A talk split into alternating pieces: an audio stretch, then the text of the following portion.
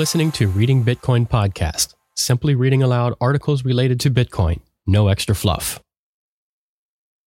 This podcast contains no advertisements. We are fully supported by donations from listeners like you. To donate, we proudly accept Bitcoin and Lightning Boosts through any Value for Value Podcasting 2.0 app, or you can visit our website at readingbitcoinpodcast.com for more donation options.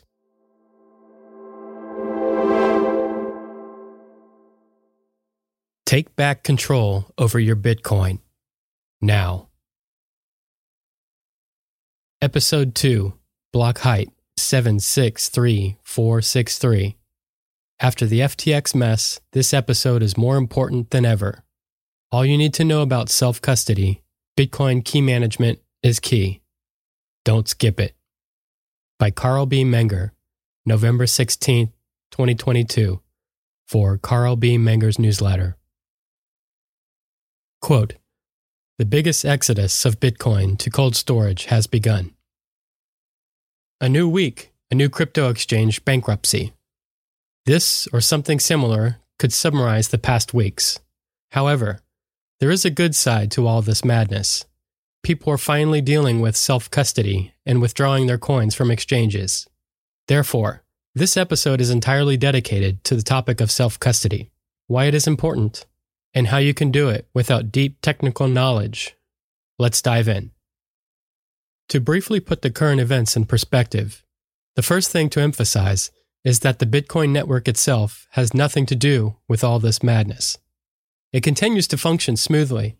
Moreover, Bitcoin was created in 2008 precisely against third party risk, the risk that is now becoming more and more central to events. The second thing to take away is that it is even more important to finally store your Bitcoin, more specifically, your Bitcoin private key, yourself. We will discuss all of this, but one important message before we get started. Quote, Don't trust, verify.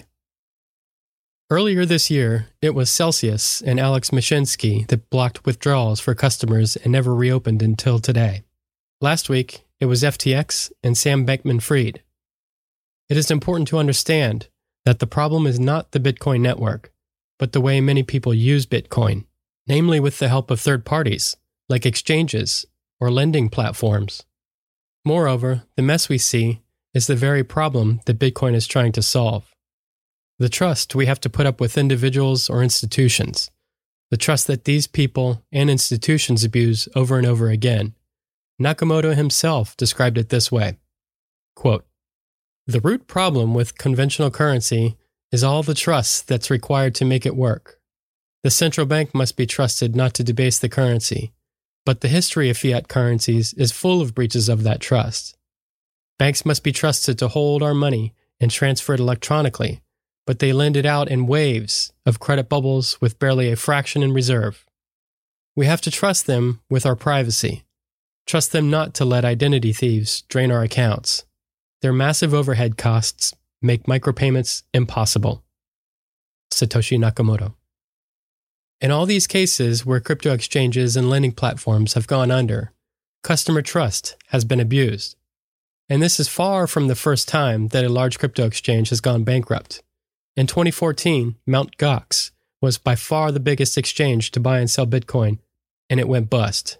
Launched in 2010, it was handling over 70% of all Bitcoin transactions worldwide before it abruptly ceased operations amid revelations of its involvement in the lost theft of hundreds of thousands of Bitcoin. With Celsius, as well as FTX, this risk comes back into the main focus. The problem today, as it was then, is that central institutions and individuals cannot be trusted when it comes to storing hard earned values. Every time it leads to the same problems central institutions over-leverage or make a rug pull, resulting in insolvency and lost customer funds. In fact, this is fiat mentality at heart, and the root problem of all of this is that we need to trust centralized institutions and individuals with our money. Trust less, verify more. Our whole fiat system is basically grounded on trust. Trust has its roots in the heart of our fiat system. The entire financial and banking system is fundamentally built on trust. It is precisely this trust that was abused in the 2008 financial crisis, as it so often was before. Had central banks not pumped billions of freshly printed money into the sector, the entire financial system, including all your bank savings, would have imploded. Trust that has been abused over and over again. Bitcoin fixes this. But how? Bitcoin, not crypto. First things first, it is super important to distinguish between Bitcoin, the network, and the companies that built services on top of Bitcoin or altcoins, i.g., the crypto industry. Unfortunately, a lot of media lump all of this together. But as you can see, none of this actually has anything to do with the Bitcoin network itself, but are mistakes that are pre programmed into our fiat system that, on one hand, requires trust from the users, and on the other hand, abuses this trust again and again. In contrast, Bitcoin the network is functioning flawless. Tick tock, next block. Miners are mining and validating transactions. Nodes are enforcing the rules and users are transferring value. Business as usual, so to speak. But what are the main characteristics that distinguish Bitcoin from our trust based fiat system? Verifiability.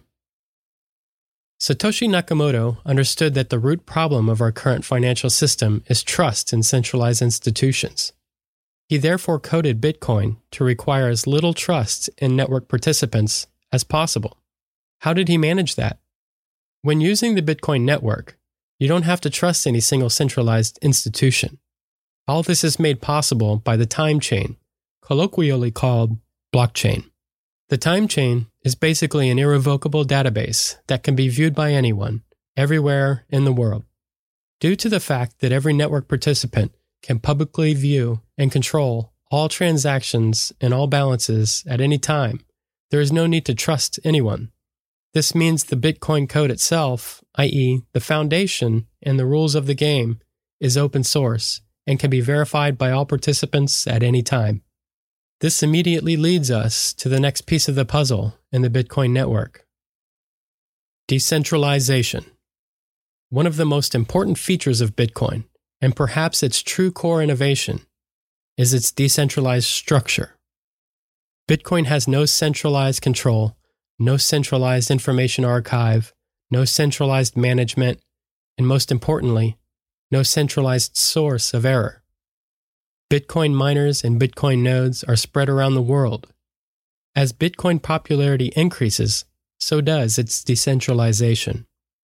New miners and nodes are added daily, making the network even more distributed. As a result, no single entity or person can change the rules in favor of themselves or corrupt others, quite the opposite of our traditional fiat system. Predictability.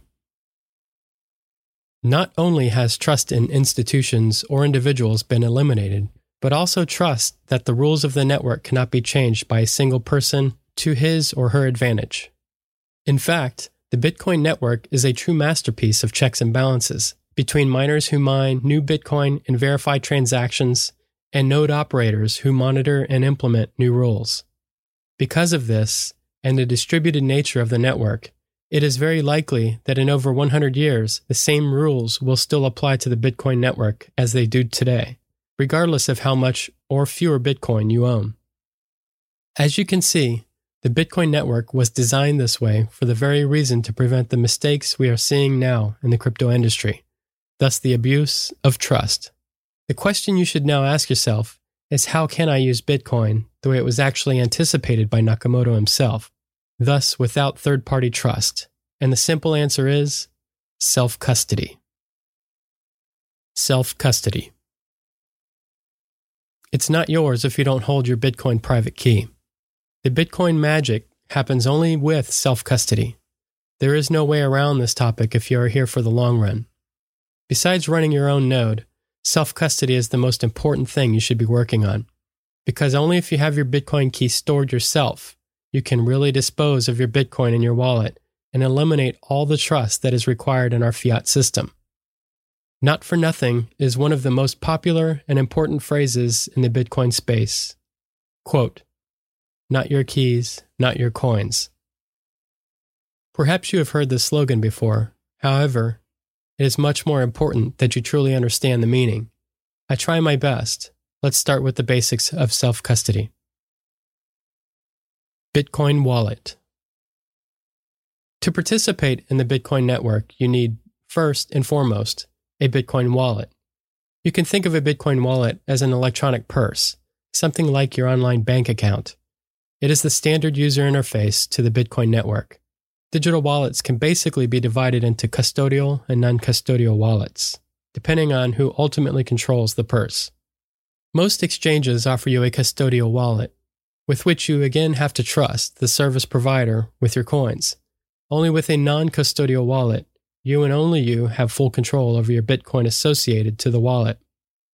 You may now be wondering how to recognize a non custodial wallet. It's very simple. Usually, with a non custodial wallet, you have to write down 12 to 24 words called the Bitcoin private key. Bitcoin private key. A Bitcoin private key is basically a randomly chosen number, often expressed in 12 or 24 words, a very complex password, so to speak. Possession and control of the private key is the basis for the user's control over all funds associated with the corresponding Bitcoin address. The private key is proof that someone has the power of disposal over the Bitcoin associated with a Bitcoin address. However, if the private key is lost, it is lost forever. No customer service, no refund.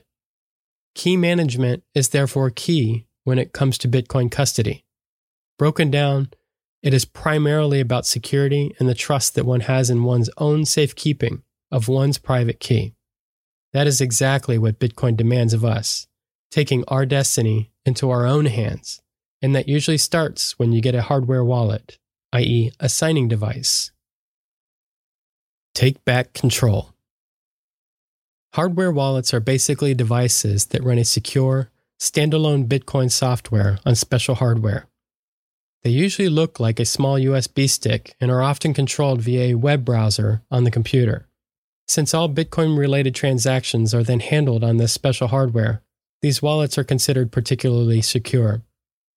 It is important to know that you do not store Bitcoin on your hardware wallet because they are always on the blockchain, but you store your private key, which allows you to control your Bitcoin.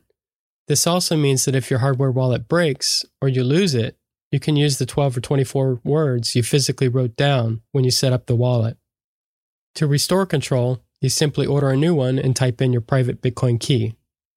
One provider that I use for quite some time now and that I can recommend without reservation is the Swiss based company Shift Crypto, which offers a pure Bitcoin hardware wallet called Bitbox, a super simple, user friendly hardware wallet with open source software. Definitely take the Bitcoin only edition. Less unnecessary code means more security. You will receive a step to step setup tutorial with your purchased Bitbox. No deep technical knowledge needed. You can reach out if you have any more questions. One more thing private key management. Private key storage. Once you have put your hardware wallet into operation, the storage of your Bitcoin private key is of central importance. It is especially important that you store your key offline, on paper, or better on something more durable like stainless steel, and do not share it with anyone else, because everyone who is in possession of your private key can also freely dispose of the Bitcoin associated with the Bitcoin address. It is also very important to speak to your closest people about the basics of self custody and Bitcoin. Always keep in mind that someone needs to gain access over your Bitcoin once something unexpected happens to you. In addition, a very important thing to do is write an instruction and attach it to your private key. And don't make self custody too complicated, because otherwise, there is a risk that you yourself will lose access or your closest ones will not gain access. If you did everything and they still screw it up, always remember that. Quote, Lost coins only make everyone else's coins worth slightly more. Think of it as a donation to everyone. Satoshi Nakamoto. Bitcoin knowledge is key, not only for you, but also for those who can once take ownership of the valuable treasure. Therefore, self custody your coins and discuss Bitcoin with your friends and family, but keep your private key a secret. Just make sure that your loved ones know what they need to do to access your Bitcoin once you're buried under the ground. That's it for this episode.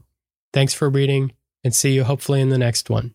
Until then, remember not your keys, not your coins. Be critical, be informed, be prepared.